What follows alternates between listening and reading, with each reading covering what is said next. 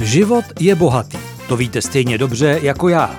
A život je bohatý není jenom heslo našeho báječného magazínu Forbes, ale prostě holá pravda.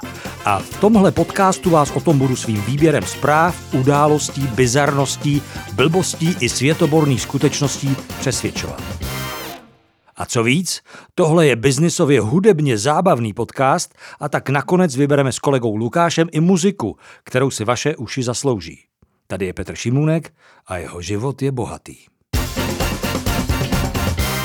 Tak hned na začátku půjdeme k velkému biznisu, protože tady mám ne jednoho člověka, ale delegaci z Google a delegaci vede regionální ředitelka, regional director, což nemůže být nikdo jiný než Táňa Lemoin. Ahoj Táňo. Ahoj. A s ní je tady taky František Štrupl, business lead, nevím, co to znamená, ale dozvíme se to za chvilku. Dobrý den, Františku. Dobrý den, znamená to asi vedoucí obchodu, bych to přeložil. Vedoucí obchodu. Tak a budeme se bavit o tom, co můžou technologie dělat ve chvíli, kdy kolem nás zuří možná nejdokonalejší ekonomická bouře posledních dekád. Mm-hmm. Vysoká inflace, vysoké úroky, vysoké ceny energií, prostě všechno špatně. Co můžou v tuhle chvíli eh, udělat technologie, co může udělat eh, digitální svět pro to, aby jsme s touhle krizí mohli eh, žít líp? Můžou nám obrovsky pomoct, pokud jim dostatečně rozumíme a máme ty správné dovednosti, Aha. abychom využili ten potenciál, který se v těch dnešních technologiích skrývá. A asi ten konkrétní příklad je velmi nedávný a je to ta covidová krize, kterou jsme si prošli, kterou, která trvala tři roky a my jsme úplně perfektně viděli, že ty společnosti, které eh, byly digitálně připravené, to znamená, měly nainvestováno do technologických služeb, do, technologických, do technologické infrastruktury, umí velmi dobře pracovat s daty, protože speciálně v době, kdy je obrovská volatilita, všechno se mění, eh, každý den ty věci jsou jinak, tak vy potřebujete se pořád kvalifikovaně rozhodovat a v, v tomto směru ta práce s daty je klíčová. A pak mají talentované lidi, kteří skutečně umějí s těmi technologickými nástroji pracovat. To jsme ale popsali společnosti, které už jsou teda na tom nějak dobře, který si to uvědomili dřív, nainvestovali hmm. do, do toho, co si říkala, ale teď je hypotetický příklad, prostě já jsem eh, ve firmě, která zápasí s tím, co jsem popsal, vysoké ceny energií především všech vstupů a řeknu si fajn, tak eh, já se zkusím podívat, jestli existují nějaké digitální technologie, které by mi teď mohly v tomhle okamžiku pomoct transformovat svůj biznis. E-shop to napadne každýho jako na první dobrou a to jsme si asi všichni během toho covidu prošli. Díky tomu je spoustu firm najednou eh, online a prodává svoje zboží online, ale co, je, co jsou další kroky, které můžou udělat? První může být často eh, si jako sednout a zamyslet se, jestli dobře rozumíme tomu, co se kolem nás děje. Mm-hmm a zkusit oddělit ty krátkodobé nebo momentální změny od těch dlouhodobých trendů. A my prostě víme, že ty klíčové trendy dnes, ať se podíváte na jakýkoliv biznis, tak jsou umělá inteligence, automatizace, robotizace, to znamená investice v podstatě do vlastní produktivity. Mm-hmm. Protože já vím, že když nebudu mít nainvestováno těchto věcí, jak nebudu za pět, deset let konkurovat, nebudu konkurenceschopný lokálně anebo i globálně. To je první věc. Takže pochopit trendy, a druhá věc, nastavit eh, si strategii, jak v té obtížné době eh, budu fungovat. To znamená, co jsou ty podstatné věci, na které se potřebuji zaměřit.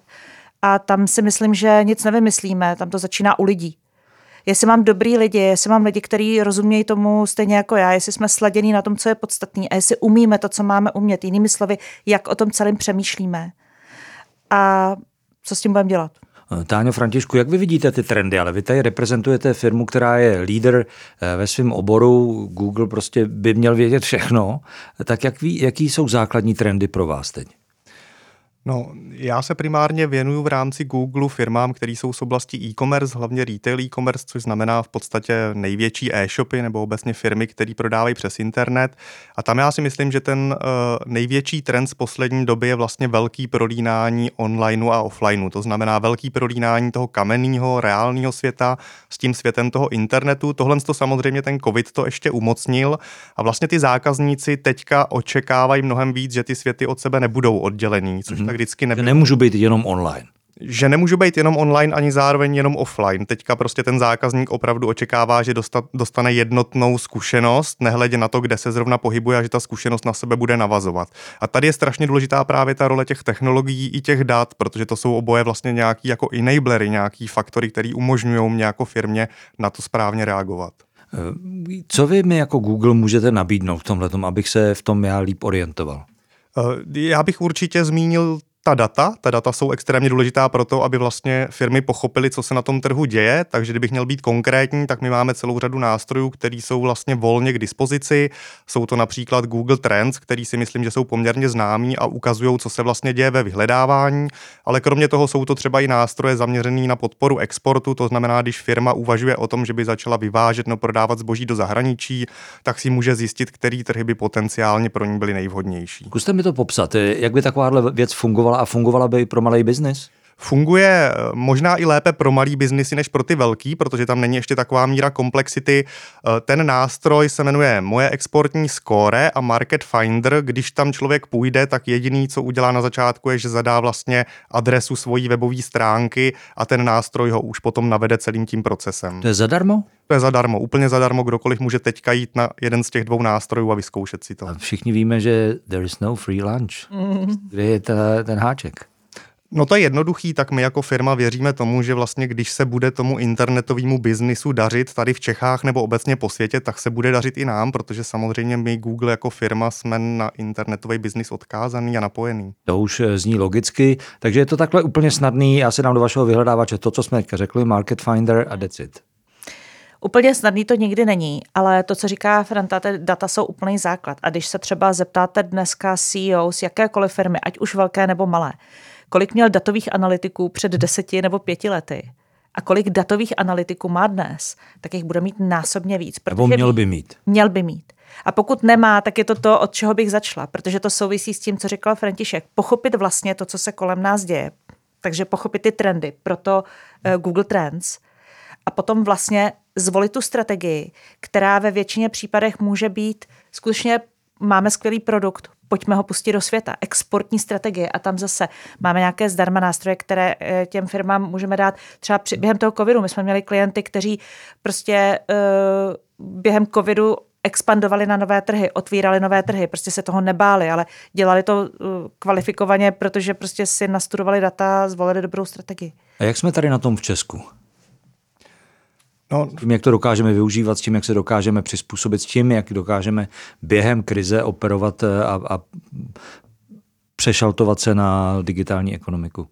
Já si myslím, že jsme tak někde na půl cesty, jo? že jakoby spousta věcí se podařila, spoustě biznisů se podařilo třeba i těch tradičních biznisů vlastně transformovat do toho digitálu.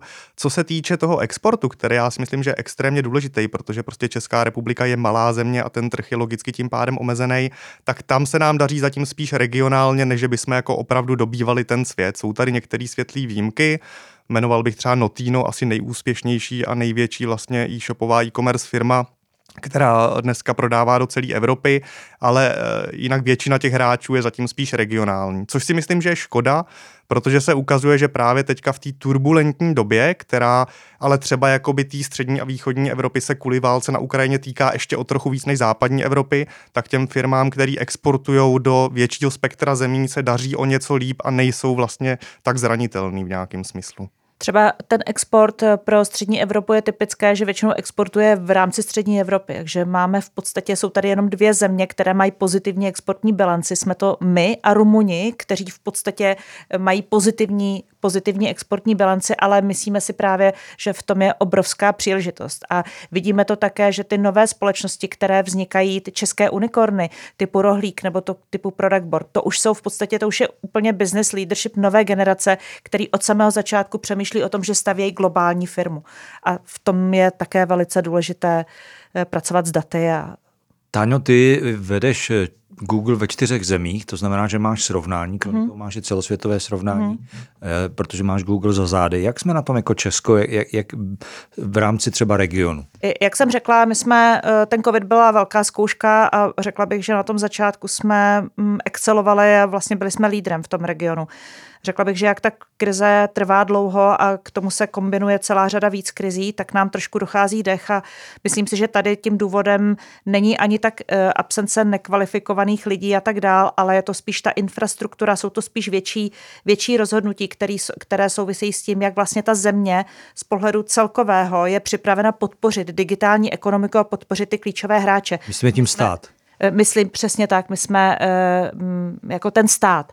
A my jsme, František tady o tom může možná říct víc, eh, strávili letošní rok ve velmi intenzivních diskuzích s klíčovými e-commerce společnostmi v Čechách, abychom zjistili, co jsou jejich největší překážky k rychlejší a úspěšnější expanzi. Možná, Franto, Jo, určitě můžu zmínit třeba dvě takové zajímavé věci, které si myslím, že by byly velmi užitečné pro podporu vlastně toho nového biznisu obecně. Jedna z nich se označuje zkratkou EZOP. EZOPy jedná se vlastně o zaměstnanecké akcie, které nejsou v českém právním řádu. Zatím. No, jsou, akorát, že mají špatné daňové podmínky. Ano, ano, takže jako by vlastně jako neexistovaly nebo nefungovaly, nebo musí se to řešit jinak. A tohle je něco, co by firmám velmi pomohlo, protože prostě ty nové firmy chtějí motivovat zaměstnance, chtějí si je udržet, chtějí si udržet talent a ty EZOPy jsou proto extrémně důležitý.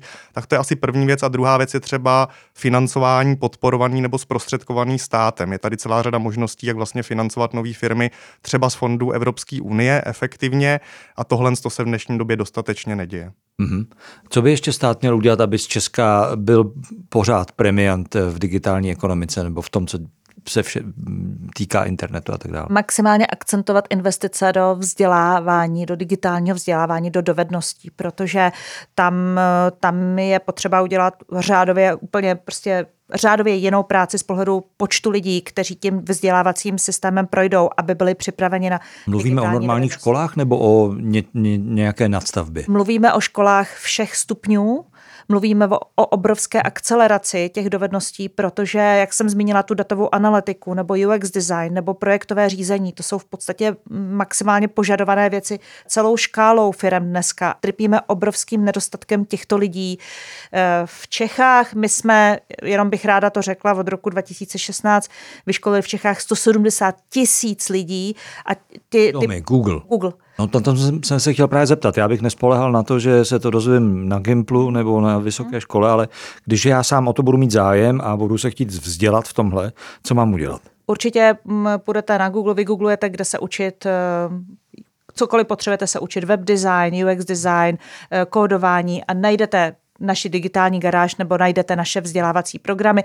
Najdete rovněž Google Career Certificates. My jsme v podstatě ve spolupráci s Čekytas tady poskytli 2000 licencí, certifikátů na velmi, velmi kvalifikovaný a detailní půlroční v podstatě kurz, který končí oficiálním certifikátem na ty nejžádanější. Vysvědčením už můžu jít do jakýkoliv firmy. Velmi dobře zaplacenou práci kdekoliv, ale my potřebujeme desítky nebo stonásobky těch vyškolených a vytrénovaných lidí my je dneska nemáme. Může s takovýmhle kurzem začít každý?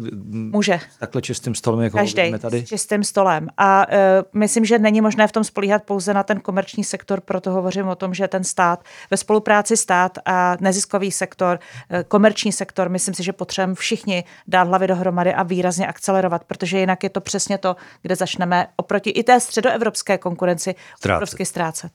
To, vy máte určitě data z těch největších firm, s kterými spolupracujete, o tom jste asi mluvil, Františku, eh, ale poslouchá vás na té druhé straně stát? Je zvědavý na to, co mu Google říká a říká mu, podívejte, musíme investovat do toho a do toho? Já si myslím, že částečně určitě, tak my samozřejmě v komunikaci se státem i prostřednictvím nějakých partnerů jsme, snažíme se vlastně eh, dávat nějaká doporučení nebo spíš jakoby dělat možná nějakou edukaci o tom, co jsou ty příležitosti, kterým by se i stát, ale i ostatní vlastně jakoby eh, instituce měly věnovat. Takže myslím si, že se možná blízká na lepší časy, ale určitě je ještě i prostor pro to, aby to bylo výrazně lepší a intenzivnější. A my si ten prostor taky připomeneme, že máme společnou akci a Teď je středa, takže můžu říct, že zítra budeme vyhlašovat 22 eh, nejlepších e-commerce firm v České republice společně s Googlem a snad se nám to všechno povede. Ale se na to moc těšíme. A já děkuji delegaci Google, že byla teď ve Forbesu. Děkujeme. Děkujeme za pozvání. Tento týden Česko zaznamenalo jednu zajímavou bankovní transakci. Banka Kredita skoupila Expo banku a s námi je tu CEO celé Creditas Group Jiří Hrouda. Dobrý den přeju. Dobrý den Petře. Tak jak jsem říkal, tenhle týden jste ohlásili, že jste koupili eh, Expo banku a člověk si jenom říká, proč to není velká banka, 20 tisíc eh, klientů podle posledních údajů, které jsem dokázal najít. Je to tak, Expo bank je, je skutečně jedna z těch menších bank. Na druhou stranu ono, to prostředí bankovnictví je velmi složité, ta regulace je velmi komplexní a v podstatě velmi zjednodušeně řečeno, malým bankám není úplně dáno uspívat. Aha. A proto vlastně ta strategie růstu, kterou my dlouhodobě eh, ve skupině Creditas deklarujeme, tak tohle je její součástí. To znamená, pro nás je to určitým odrazovým můstkem pro ten další růst, dává nám to smysl. Takže vy nemůžete zůstat malou bankou. Je to velmi komplikované. V podstatě na tom evropském bankovním trhu ta regulatorika je hodně uniformní, to znamená na všechny banky je zjednodušeně řečeno platí stejná pravidla. A vzhledem k tomu, že ta pravidla jsou komplexnější a od roku ještě více komplexnější, tak eh, ten růst je, řekněme, nezbytnou podmínkou k tomu, aby ta banka dosahovala rozumné profitability a rozumné návratnosti. Tak jak velká je teď vlastně Creditas banka? Banka Creditas uh, už je, řekněme, spíš střední bankou. My dneska máme něco kolem 160 tisíc klientů. To jste pořád a... ale v dolní třetině. Určitě, určitě. A pořád jsme v té dolní třetině, ale uh, zase v porovnání s tím, když jsme dostali bankovní licenci od roku 2017, kdy těch klientů bylo cirka 20 tisíc, to znamená zhruba velikost Expo banky, myslím, že jsme ušli velký kus cesty a jak říkám, do budoucna plánujeme další růst. To znamená, ale ten růst může být jenom přes nějaké další akvizice, jestli tomu rozumím? My těm akvizicím, řekněme, jdeme naproti, to znamená, je to jedna z těch cest, proto jsme se aktivně dívali například na Expobank. Možná víte, že se díváme i na to portfolio Sberbank, které je teď na prodej tak to je jedna z těch možností. Na druhou stranu ten růst od toho roku 2016-17, který jsem tady citoval, byl spíše organický, to znamená, noví klienti přicházeli za našimi produkty víceméně z ulice. Jak se bance daří? My jsme zrovna tento a minulý týden eh, slyšeli hospodářské výsledky za první pololetí u velkých bank, eh, které popudili politiky tím, že vydělávají dobře. Jak je, to tak, jak je, je to na tak. tom banka Creditas? My jsme za první pololetí tohoto roku dosáhli čistého hospodářského výsledku asi 200 milionů korun, takže je to jeden z našich nejúspěšnějších roků. Máte pravdu, to téma profitability bank je poměrně diskutovanou záležitostí a připravují se nějaké návrhy na potenciální zdanění toho sektoru, což je, bych řekl, trošičku kontroverzní téma, protože jako asi možná víte, že ty banky především jsou ziskové kvůli tomu, co se děje na trhu úrokových sazeb, to znamená, jsou poměrně vysokou úrokové sazby, což bankám pomáhá. Banka nemusí nic dělat, stačí, že má v ČNB uložené svoje peníze. Je to tak, je to tak, ale tam je potřeba vnímat, že samozřejmě ta Česká národní banka to nedělá kvůli tomu, aby banky vydělávaly, ale sleduje s tím nějaké cíle měnové politiky, krotí tím inflaci a tak dále, takže je to, řekněme, sekundární efekt toho, co ta centrální banka dělá. Co vy si myslíte o bankovní daně, o které se mluví?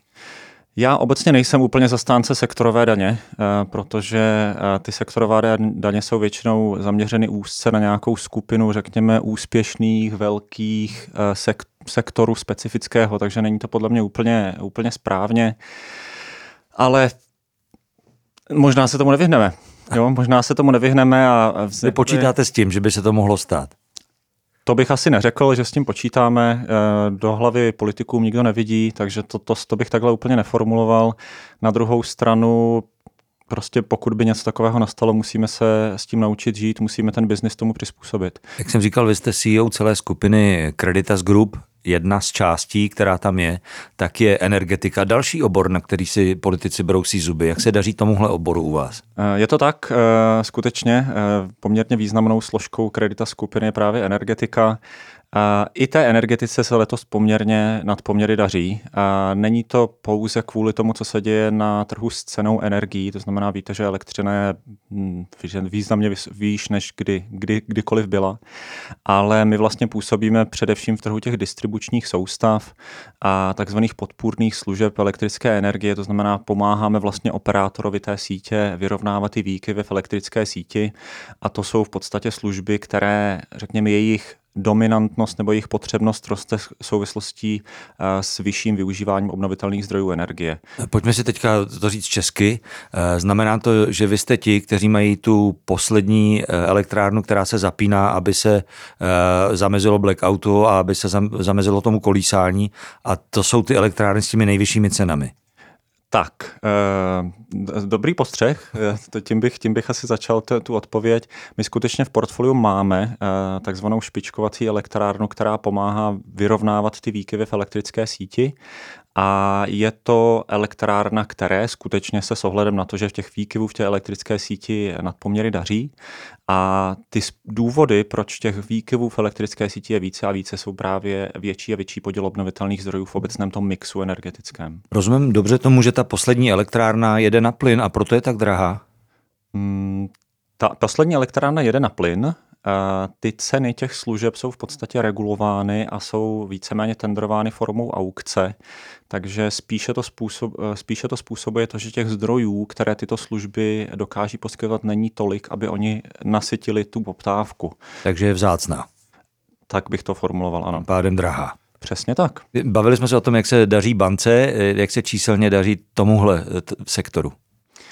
My letos očekáváme poměrně rekordní rok, co se týče, co se týče energetiky. Například e, na úrovni tady té elektrárny, ta společnost, která se jmenuje UCET elektrárna Prostějov, tak my máme letos násobky těch zisků třeba z toho loňského roku. Násobí se čím? E, násobí se, dejme tomu, čtyři až pěti násobek toho loňského roku. Je to poměrně jako... Ten loňský, já, já se chci dostat k tomu absolutnímu číslu. No, já většinou uh, uvádím jedno číslo. My jsme za loňský rok v té entitě dosáhli zisku zhruba 200 milionů korun, což to byl pětkrát tolik. Což byl dokonce i jeden z rekordních měsíců tohoto roku na stejné mm. úrovni. Mm. Tak eh, gratuluju, myslím, že jste jedni z mála, kteří se radují z toho, co se na energetickém trhu děje, ale zase Politici vám chtějí přistřihnout křídla a zastropovat ceny a potom to kompenzovat samozřejmě z našich peněz. Mm-hmm. Je, je, co si myslíte o tomhle opatření? Tam je to poměrně složité, protože my se v podstatě musíme podívat, řekněme, rok, rok a půl dozadu na nějaké ty první iniciativy ohledně globální energetické nebo evropské energetické reformy, což v podstatě eh, způsobilo určitou, bych řekl, nepokoje možná na tom trhu nebo nervozitu, a druhá věc samozřejmě, co k tomu přispívá, je ta situace s válečným konfliktem na Ukrajině. To znamená, tyhle ty všechny věci se spojily dohromady, ty ceny energií raketově vzrostly a ano, skutečně ty energetické společnosti profitují významně více než v minulosti. Na druhou stranu zase, aby oni dokázali fungovat, musí více investovat. Já jsem už říkal, nejsem úplně zastánce té sektorové daně. Přiznám se, že chápu to politické rozhodnutí toho zastropování cen energií, tomu asi rozumím, ale nejsem úplně zastánce těch sektorových daní a řekněme to trestání toho sektoru za něco, co se děje na tom obecném trhu. Přijde mi to, jako kdybych vydělával enormně hodně na akciovém trhu a musel bych být zdaněn. Jo? Takže Politici budou teď určitě hledat eh, zdroje kdekoliv a eh, banky a energetika jsou prostě ty dva, na které si asi budou chtít posvítit. Vnímáme to takto.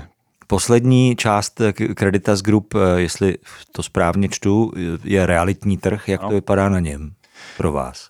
Uh, já v podstatě tenhle rok skoro celý poslední dobou častěji častěji říkám, že je to takovou určitou demonstrací toho, proč my máme tu skupinu rozloženou do těch třech pilířů, protože je to určitá míra diverzifikace. Velmi zjednodušeně řečeno, tomu nemovitostnímu sektoru letos nijak extrémně se nedaří. Ta situace na tom developerském trhu je řekněme, lehce zpomalená, možná až zabržděná. I nás ovlivňuje ta situace s tím takzvaným trhem primárních surovin, to znamená nedostatek ocely, dřeva a dalších materiálů, které potřebujete na ty stavby. A druhá strana kamince je samozřejmě klienty ovlivňují vysoké úrokové sazby, nižší dostupnost hypoték, takže velmi zjednodušeně řečeno nemovitostnímu sektoru letos to úplně nepřeje, to prostředí. Trh se zastavil nebo zpomalil, nebo co se s ním děje přesně? Helejte, záleží hodně kde, co se týče toho rezidenčního developmentu, tak myslím si, že Praha zatím ještě funguje relativně dobře. A lidi jsou pořád ochotní platit ty vysoké ceny, protože nic jiného nezbývá? Protože ta dostupnost bytů eh, zde není úplně vysoká, těch bytů tady není pořád dostatek. V regionech vidíme už větší opatrnost a zároveň vidíme i to, že ty uh, subjekty, které chtějí získat tu hypotéku, tak samozřejmě tam mají ještě horší tu situaci, protože uh, zkrátka dobře pro ně ty sazby opravdu jsou jako hodně vysoké a ta hypotéka není dostupná. Jiří, teď jsme popsali vlastně celou skupinu Kreditas, z toho vyplývá, že ty tři obory si každý dovede představit. Mě by zajímalo, jak vy se díváte jako CEO téhle skupiny do nejbližší budoucnosti, jaké máte scénáře vývoje?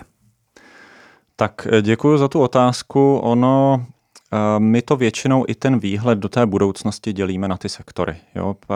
Kromě toho, že my samozřejmě pracujeme na tom dalším a dalším propojování té skupiny, to znamená příklad, e, díváme se na to, abychom mohli dodávat energii do našich developerských projektů, díváme se na to, aby naši e, zákazníci mohli brát hypotéky, banky, kredita a tak dále, tak to samozřejmě dále pokračuje, ten rozvoj synergií ve skupině.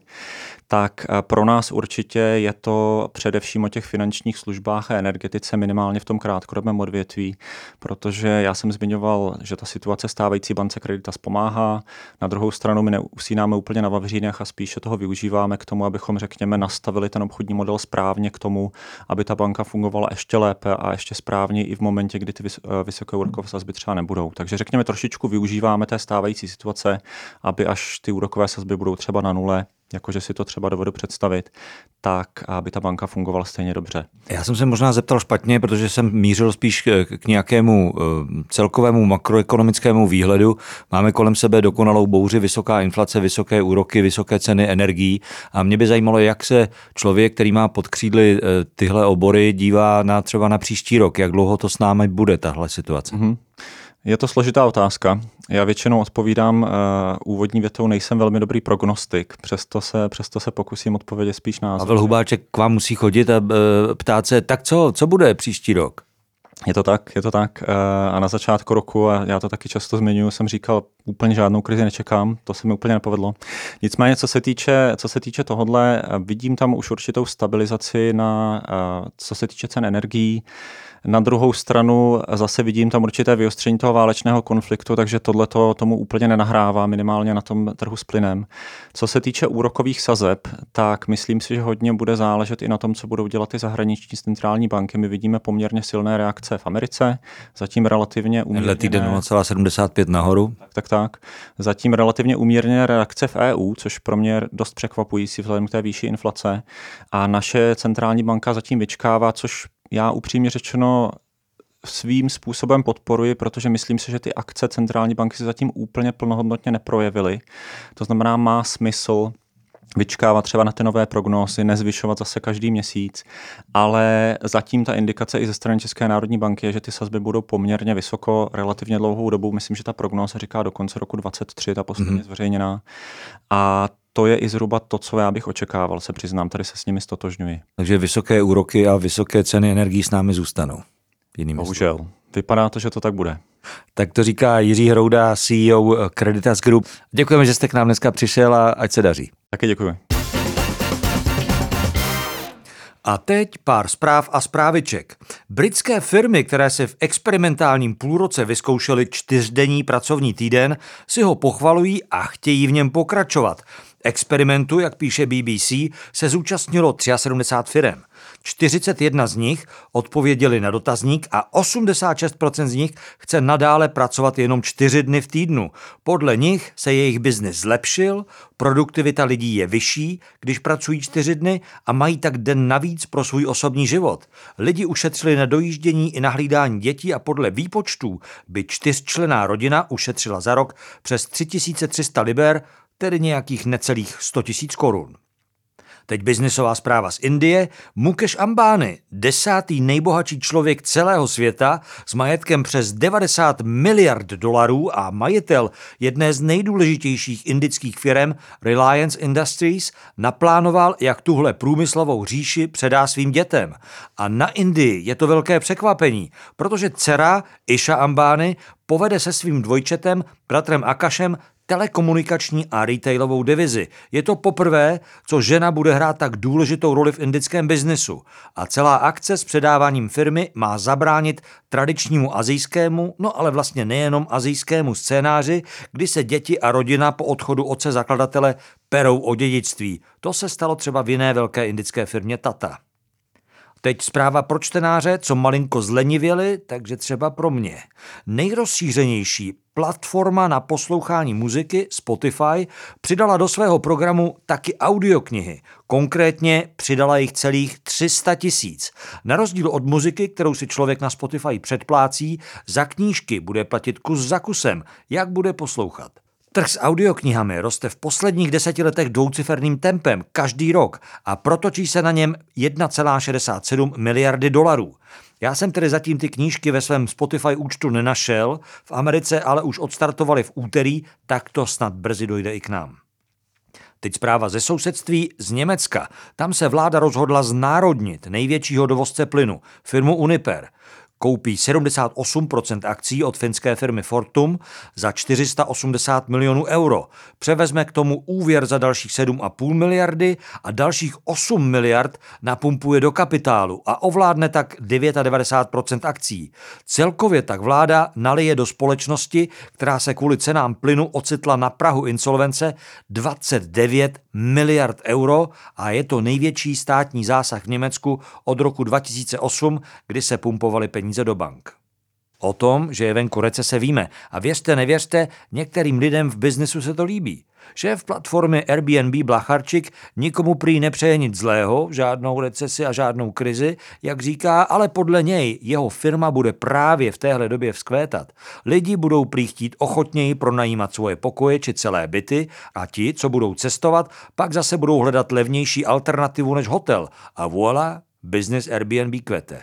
Zní to logicky good for Airbnb, bad for the rest of the world. A teď něco o vás. Možná, že právě vy patříte k pěti milionům dvěma stům tisícům lidí, kteří se v loně stali dolarovými milionáři. Tolik jich přibylo podle každoročního Wealth Reportu Credit Suisse. Dohromady je lidí, co mají majetek za milion dolarů, 62,5 milionů. V loni rostl jejich majetek nejrychleji za dekádu a to především díky růstu trhů. Díky tomu přibylo majetných lidí nejvíc v Americe a v Číně. Pro pořádek se sluší dodat, že ten růst byl ve srovnání s mizerným rokem 2020, který zase naopak patřil k nejhorším za poslední desítky let. Podle téhle studie jsou ale na planetě pořád desítky a desítky a desítky milionů lidí, kteří žijí ve skandální chudobě. A teď hudba. Dnes tady bohužel nepřivítám Lukáše Grigara, je to k pláči, on má totiž covid. Ale o hudbu samozřejmě nepřijdeme. Chtěl jsem ho dnes původně vlákat do španělských vod, protože Španělskou považuji za svůj druhý domov, ale nakonec mu nepustím Gypsy Kings, kteří mě provázeli na svatbě s touhle písní Un amor, to netřeba překládat. Un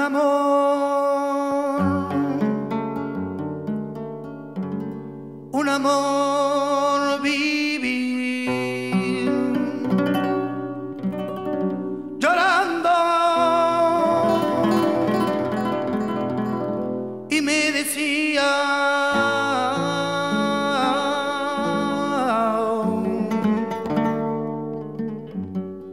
las palabras de Dios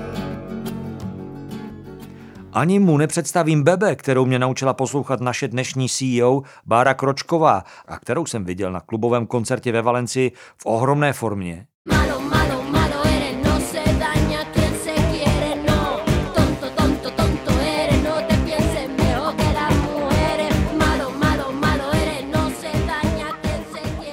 Ani ho nebudu zkoušet svádět s Rosálí, největší hvězdou španělska současnosti, jejíž písničky poslouchají ve španělským mluvícím světě 100 miliony lidí a naživo jsem ještě nikdy neslyšel nikoho zpívat líp.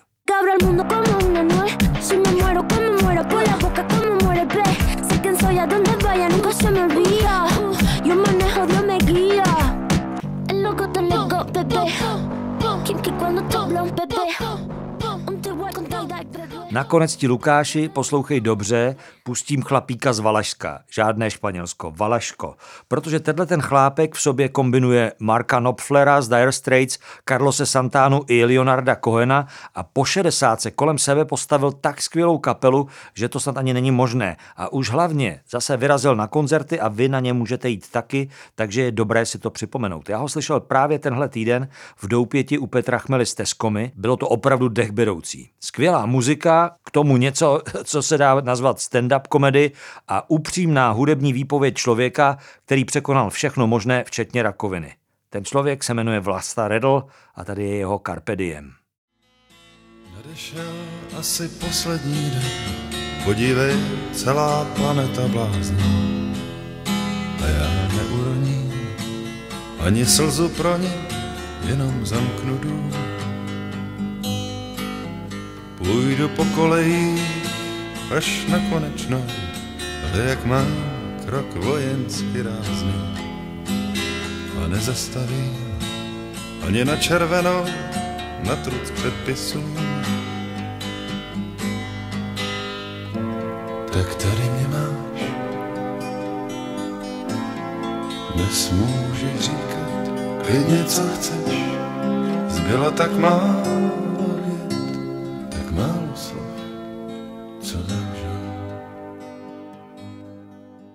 A na úplný závěr, a to proto, že právě teď pracujeme na novém žebříčku nejbohatších Čechů, který vyjde 5. října, v sekci pití, která je pravidelně nepravidelná, v život je bohatý, vám nabídnu jeden zajímavý miliardářský drink a to proto, že ho pro nás navrhl a umíchal Vítězslav Cirok. A Vítě Cirok je teď hlavním barmanem v hotelu Pub, v Bechersbaru. A proč Vítě Cirok? Protože ten právě minulý týden v Sydney obsadil neskutečně skvělé třetí místo mezi 50 barmany z celého světa v soutěži World Class Bartender of the Year.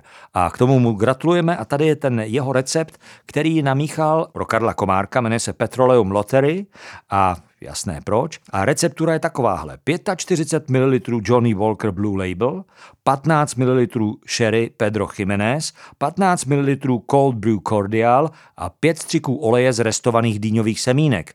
To určitě máte doma. Příprava je jednoduchá, všechny ingredience nadávkujeme do míchací sklenice, přidáme kvalitní led a pořádně promícháme. Pak přecedíme přes jemné sítko na velký kus ledu do sklenice typu Old Fashioned. Ozdobou by měl být zlatý prach a právě ten dýňový olej.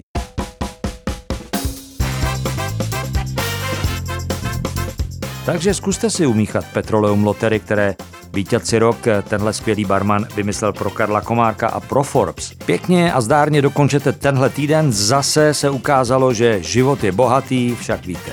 Tak si ho užívejte, mějte se dobře a hlavně něco pro to dělejte.